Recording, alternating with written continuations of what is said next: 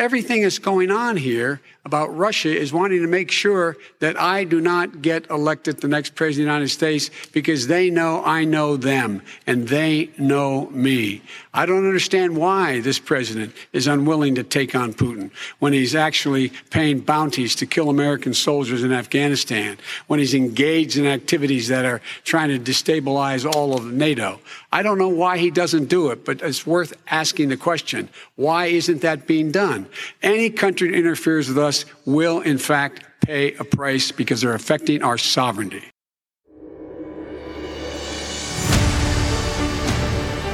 Hi, everyone, and welcome to this backstory on American foreign policy.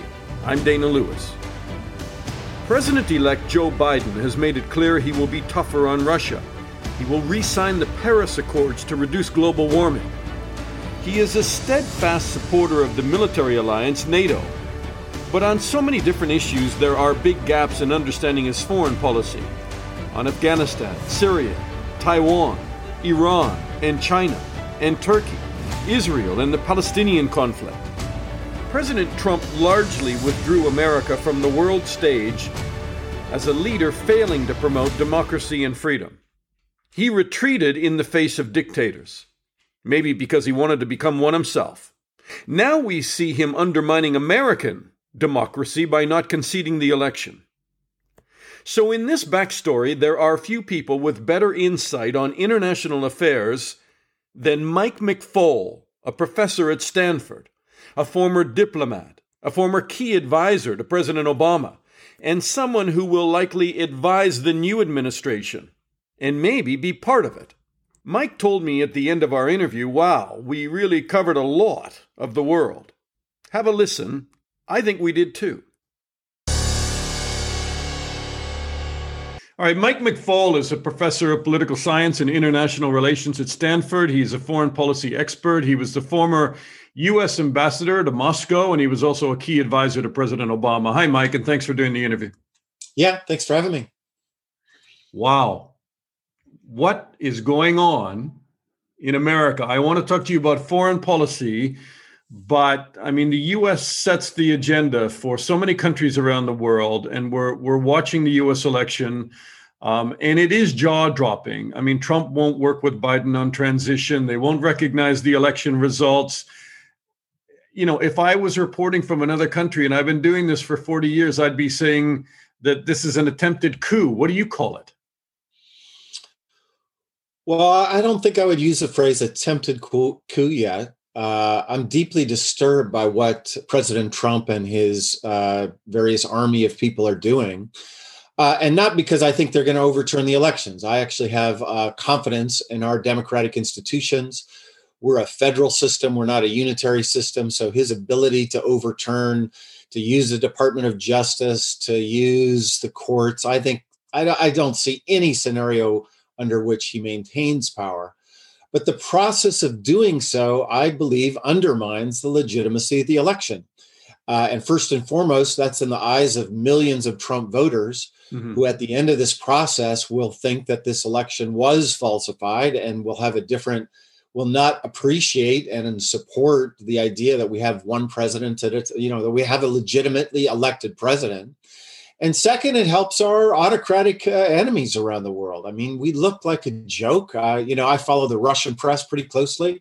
I see all the ridicule there, and it, it undermines the idea of the United States as a model of democracy. Now, we haven't been doing very well for many, many years. Don't get me wrong. We have not been inspiring many small d Democrats around the world for a while.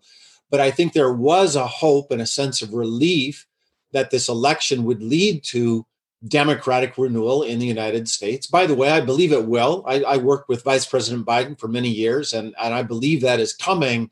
But this long, drawn out process of transition is undermining that. And I, I, I wish people would think about the national security implications of the silly games that they're playing right now. What are the national security implications?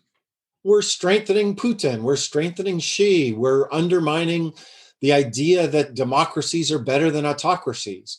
Uh, and this, for me, you know, I believe there, there's going to be a long term struggle between the ideas of democracy and autocracy, liberalism and illiberalism uh, for decades to come. Uh, and this just, uh, you know, I think hurts the ability of, of President-elect Biden to get off to a fresh start. Now, I, you know, I, am still optimistic that he will be better for this uh, international ideological struggle than President Trump. President Trump didn't care about democracy uh, much at home and most certainly not abroad. Uh, he also didn't engage in the world that much. He was, you know, I call it the Trump withdrawal doctrine. He he pulled back. He's the most isolationist president we've had since World War II. Uh, Biden will change both those things. Biden does care about democracy and universal values and human rights. I've seen it up close and personal when I used to travel with him uh, in the early years of the Obama administration. And number two, Biden believes in engagement and he believes that we're better served, the United States, by being at the table than from disengaging from the table. But they're getting off to a slower start with more damage because of this long term, prolonged transition. I know that you know Adam Schiff said today that imagine this happening in another country, we would condemn it. Retired General McCaffrey, who you know from my years at NBC, I have a lot of respect for him, referring to Mike Pompeo's statement yesterday, said there'll be a peaceful transition of power, you know, to a second term for for uh, President Trump. And McCaffrey said that's a chilling and dangerous statement by a lawless regime. I mean, that's very strong statements to hear in America about America. Yes, I mean, I was disappointed with Secretary Pompeo's comment. Um, uh, not the first time I've been disappointed by his comments, by the way. I do not think he's been a very successful Secretary of State, has very few achievements uh, uh, after many years in the job. Uh, but I also want to underscore I am not worried about a coup. I am not worried about lawlessness because every time Secretary Pompeo says something, or Senator Cruz, or even Attorney General Barr, you, you read the headline, which is yes, the president has the right to look into uh, you know possible uh, false falsification. But then you read the second line, and it's clear that they have no passion for this because you know Attorney General Barr's letter, for instance, says only uh, um, um, uh, investigations that will matter will be ones that might overturn an mm-hmm. election in an individual state. That is simply not going to happen. There is no credible evidence whatsoever that we are anywhere near ha- that happening in any one of these uh, battleground states. And I just want to remind everybody, you know, in 2000, uh, Gore uh, versus uh, Bush that went into December, the difference in votes was 537. In Pennsylvania, it's over 45,000 right now and still counting. Uh, that's 90 times more than what happened 20 years ago. And I just don't see any possible avenue that'll be overturned. And the, the lack of vigor, the lack of passion that people uh, that say these things that to me says a lot. They i think they know this is true and they're just they're just humoring the president. I think that's uh, really unfortunate but i don't think it's going to lead to a reversal of this election.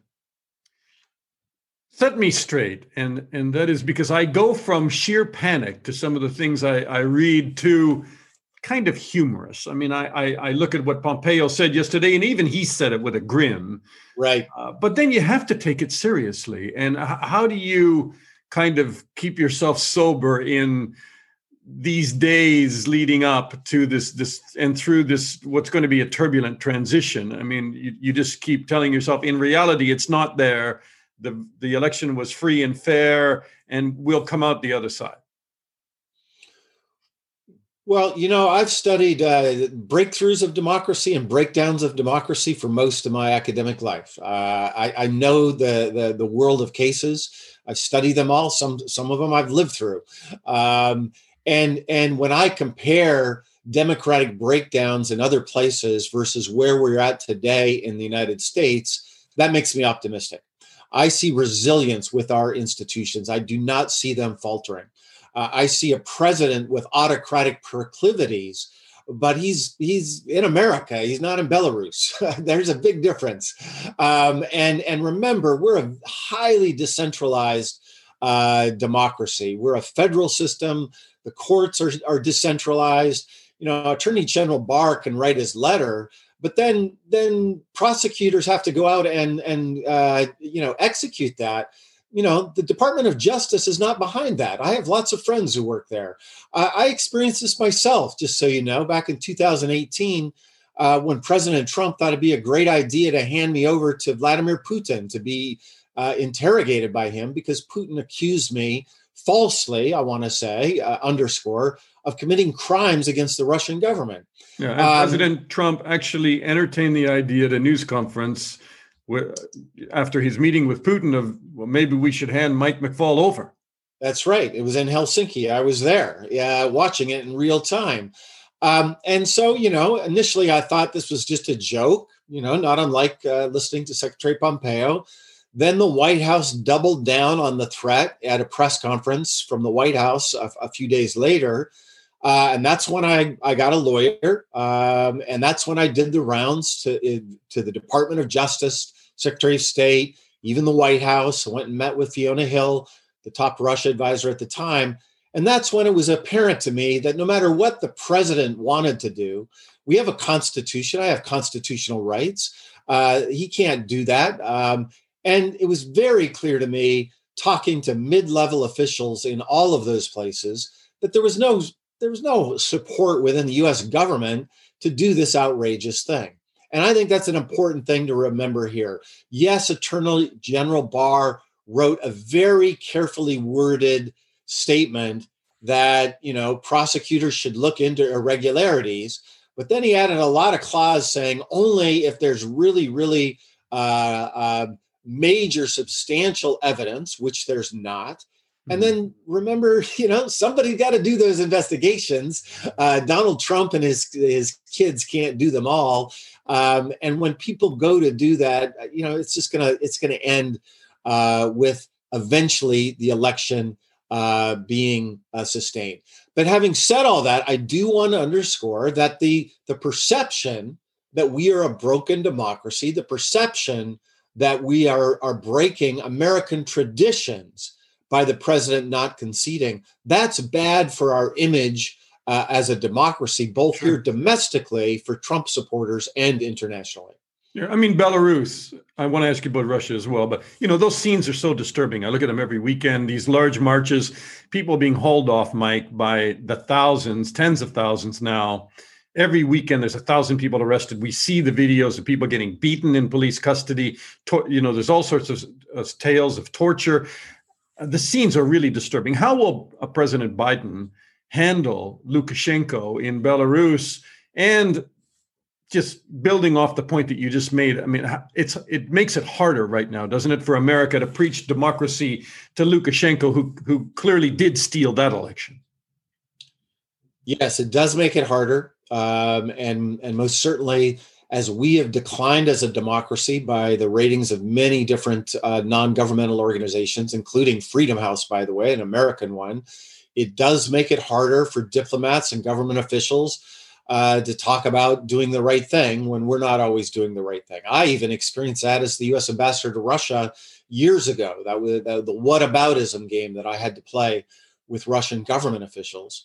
Um, I I do think it'll be different under President Biden and his administration um, because number one, he cares about these issues. Trump has never cared. Trump has never made a statement, to the best of my knowledge, about Belarus, not one single word. Uh, that's already changed. Uh, candidate Biden's already said a lot about Belarus. Um, and, uh, you know, I predict, I know most of his uh, advisors well. These are people I worked with in the government. They also care. So you're going to see at, at a minimum, at least one more diplomatic engagement on issues like Belarus, on countries like Belarus, and I would add Armenia and Azerbaijan and Kyrgyzstan and Moldova and Ukraine. Uh, the team that's coming with President Biden knows all of these places. Uh, by the way, so does President Biden. There's, there prob- I don't think there's been a new president with the record of foreign policy experience that that President uh, elect Biden has. Remember, uh, not only was he vice president for eight years and had uh, was the point person for many foreign policy issues in our administration, including, by the way, Ukraine and Georgia. I, I traveled to Ukraine and Georgia and Moldova with the vice president because in the Obama administration, he was the point person for those countries. Obama was a point person for Russia. But he also, well before then, he, you know, for decades, he was on the Senate Foreign Relations Committee. So, so this is somebody who comes in with a deep, deep experience. How will how will that experience uh, lend itself towards handling President Putin? I mean, it's a very weird and suspicious relationship between Putin and Trump. I mean, Trump, you, you say he hasn't spoken out on Belarus. He didn't speak out on Navalny's poisoning. Uh, you know, when all of Europe did, uh, th- this was the main opposition leader who was poisoned, as right. you know, uh, by uh, all indications are by somebody, you know, probably with a nod uh, from the Kremlin, but probably somebody from the FSB or the GRU, but looks like FSB. Yeah, Trump didn't say anything. Uh, candidate Biden did, by the way. He put out a statement about the poisoning. Um, and I, am confident in predicting that the, the Biden administration will take these kinds of issues more seriously. Now, it doesn't mean uh, they're going to be able to solve them. I think it's important to understand that when it comes to issues of democracy and human rights and rule of law in powerful autocracies like Russia and China, uh, the United States does not have a lot of leverage.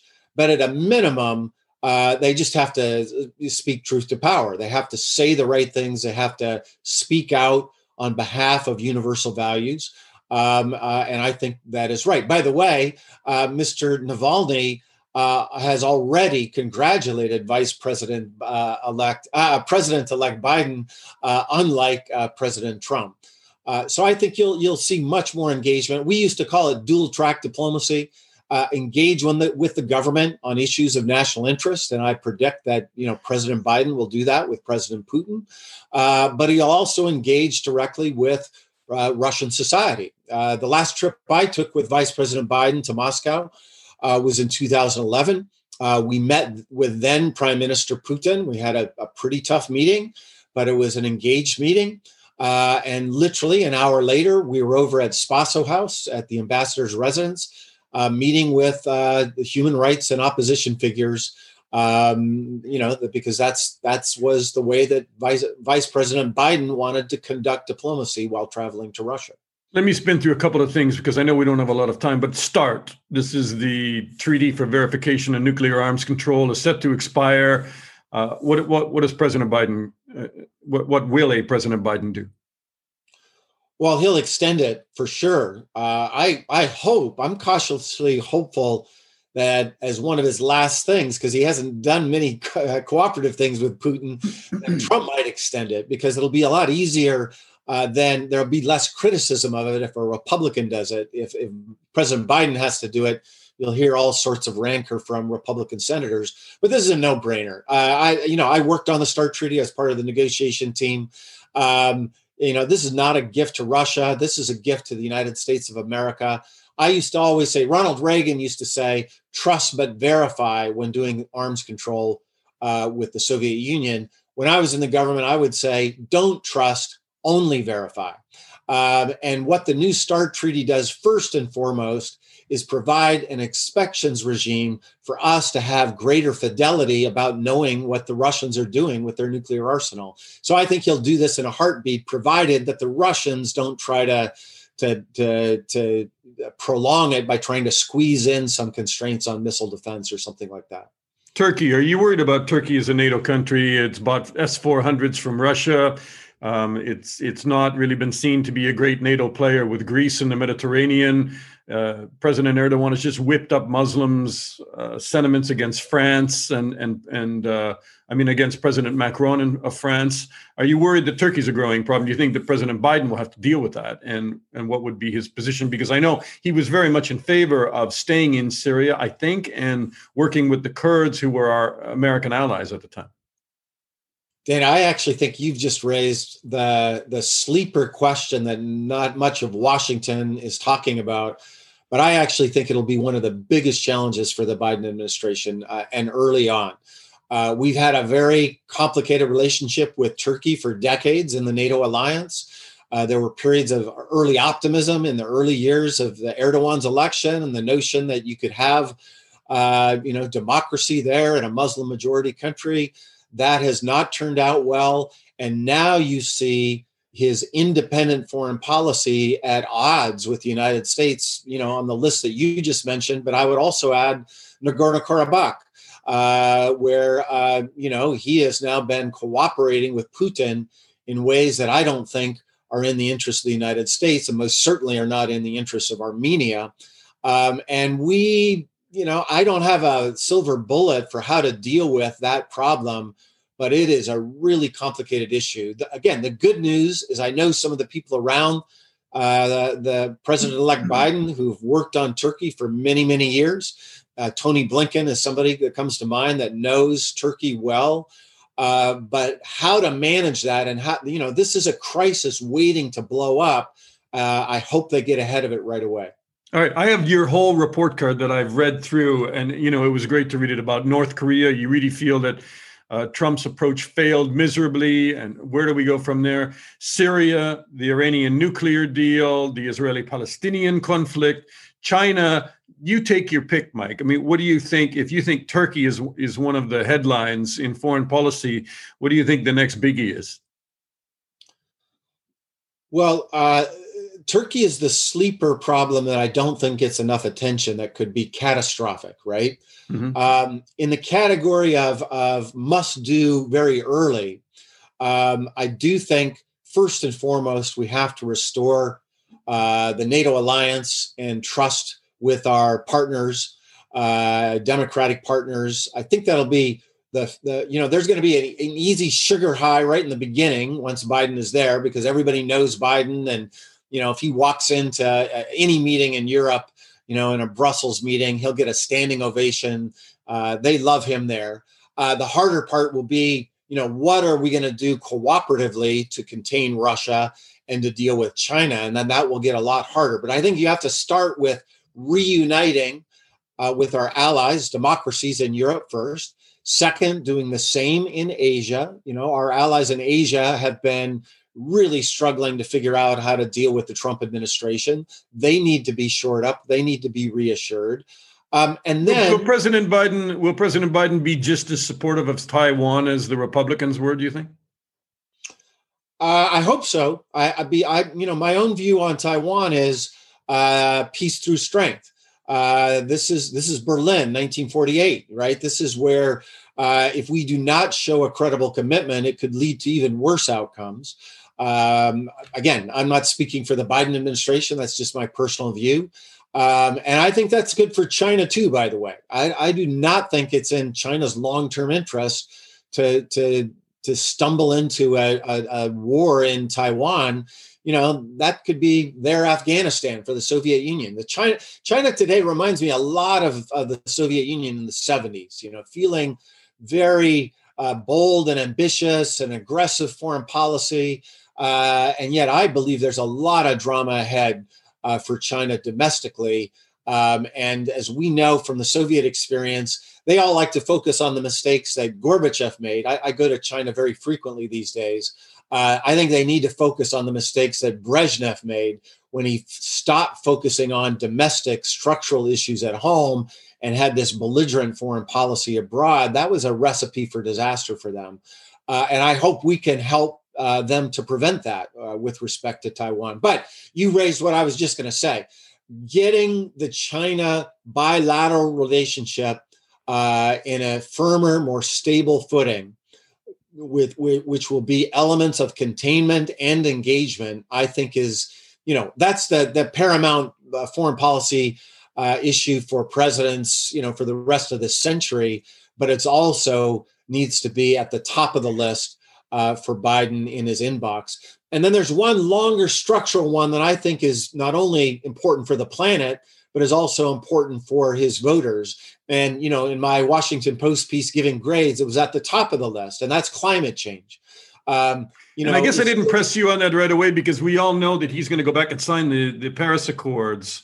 Uh, and he has a big spending plan on green energy in America and getting it down to, is it going to go down to zero emissions? What's the goal? Well, uh, I, I, don't know. I mean, he'll join Paris uh, right away. That'll be easy. Yeah. Uh, but you know, there are many people in this country, including millions that voted for him, including me, uh, that think Paris is not enough. Uh, and it is a, it, you know, we are in a, a, very desperate moment right now. And whether or not he has the uh, the political uh, capacity to do the more bold, uh, bolder things, I'm not sure, to be honest. I think that that's a heavy lift. Uh, but but wh- whatever is within his executive purview to do more, uh, he really needs to do that, not only for the planet, but for his own constituents here in the United States. Mike, what's your role going to be in the new administration? uh, probably, uh, you know, uh, giving advice to my friends from Stanford University. Um, uh, in all seriousness, uh, you know, I loved working in the government. Uh, I loved working with the Biden team. lots of friends of mine, I'm sure, will have new jobs in the administration. for myself, just to be really blunt, there are very few jobs available at the top that would be of interest to me, and hundreds of really qualified people uh, vying for those positions. So I think it's it's unlikely that I'll go into the government. Um, uh, but I look forward to helping that new government any ways I can, and if the opportunity arises, I'll, I'll, I'll take it. Well, they need good people like you, Mike. Thank you so much for your time, uh, Mike sure. McFaul from Stanford. It's an honor to talk to you. Thank you. Thanks for having me. That was great.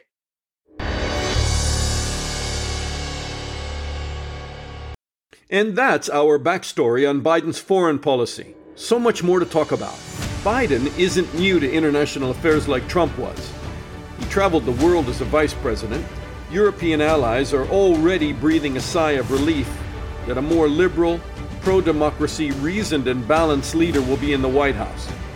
America is coming back as a world leader and a trusted ally with a doctrine of truth and fundamental democratic principles. Not always, but often. By many accounts, Trump wasn't big on any of that. I'm Dana Lewis. Please subscribe to Backstory. Thanks for listening, and I'll talk to you again soon.